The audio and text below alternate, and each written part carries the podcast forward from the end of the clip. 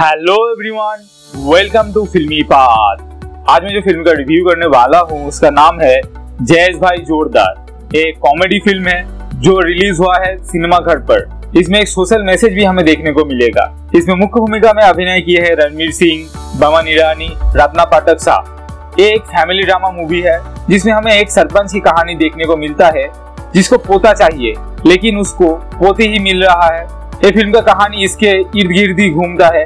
अंतिम में इसमें क्या होता है, ये देखने के लिए आपको इस फ़िल्म को देखना पड़ेगा। इस फ़िल्म का कॉन्सेप्ट नॉर्मल है, लेकिन इस फ़िल्म का स्टोरी और स्क्रीन प्ले अच्छा है। इसका कहानी अच्छी तरीके से बिल्डअप किया गया है। इस फ़िल्म के अंदर बहुत सारे कॉमेडी सीन है, जिसको देखकर आप हंस उठेंगे।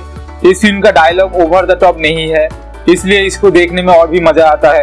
इस फ़िल्म के एंडिंग में कुछ इमोशनल सीन हमें देखने को मिलता है। वो बहुत अच्छे तरीके से वर्क करता है। इसमें रणवीर सिंह, बमन ईरानी, रत्ना पाठक शाह का अभिनय अच्छा है। इस फ़िल्म में जो छोटी बच्ची ने अभिनय किया है, उसने अच्छा काम किया है। इस फ़िल्म में रणवीर सिंह का पत्नी का रोल जिन्होंने निभाया है, उन्होंने अच्छा अभिनय किया है। उनकी कैरेक्टर में एक इनोसेंस का ज़रूरत था। उन्होंने अच्छी तरीके से इस रोल को निभाया है। इस फ़िल्म का बैकग्राउंड म्यूज़िक अच्छा है। इसका बैकग्राउंड म्यूज़िक बहुत सारी जगहों पर फ़िल्म की सीन को और भी अच्छा बनाता है।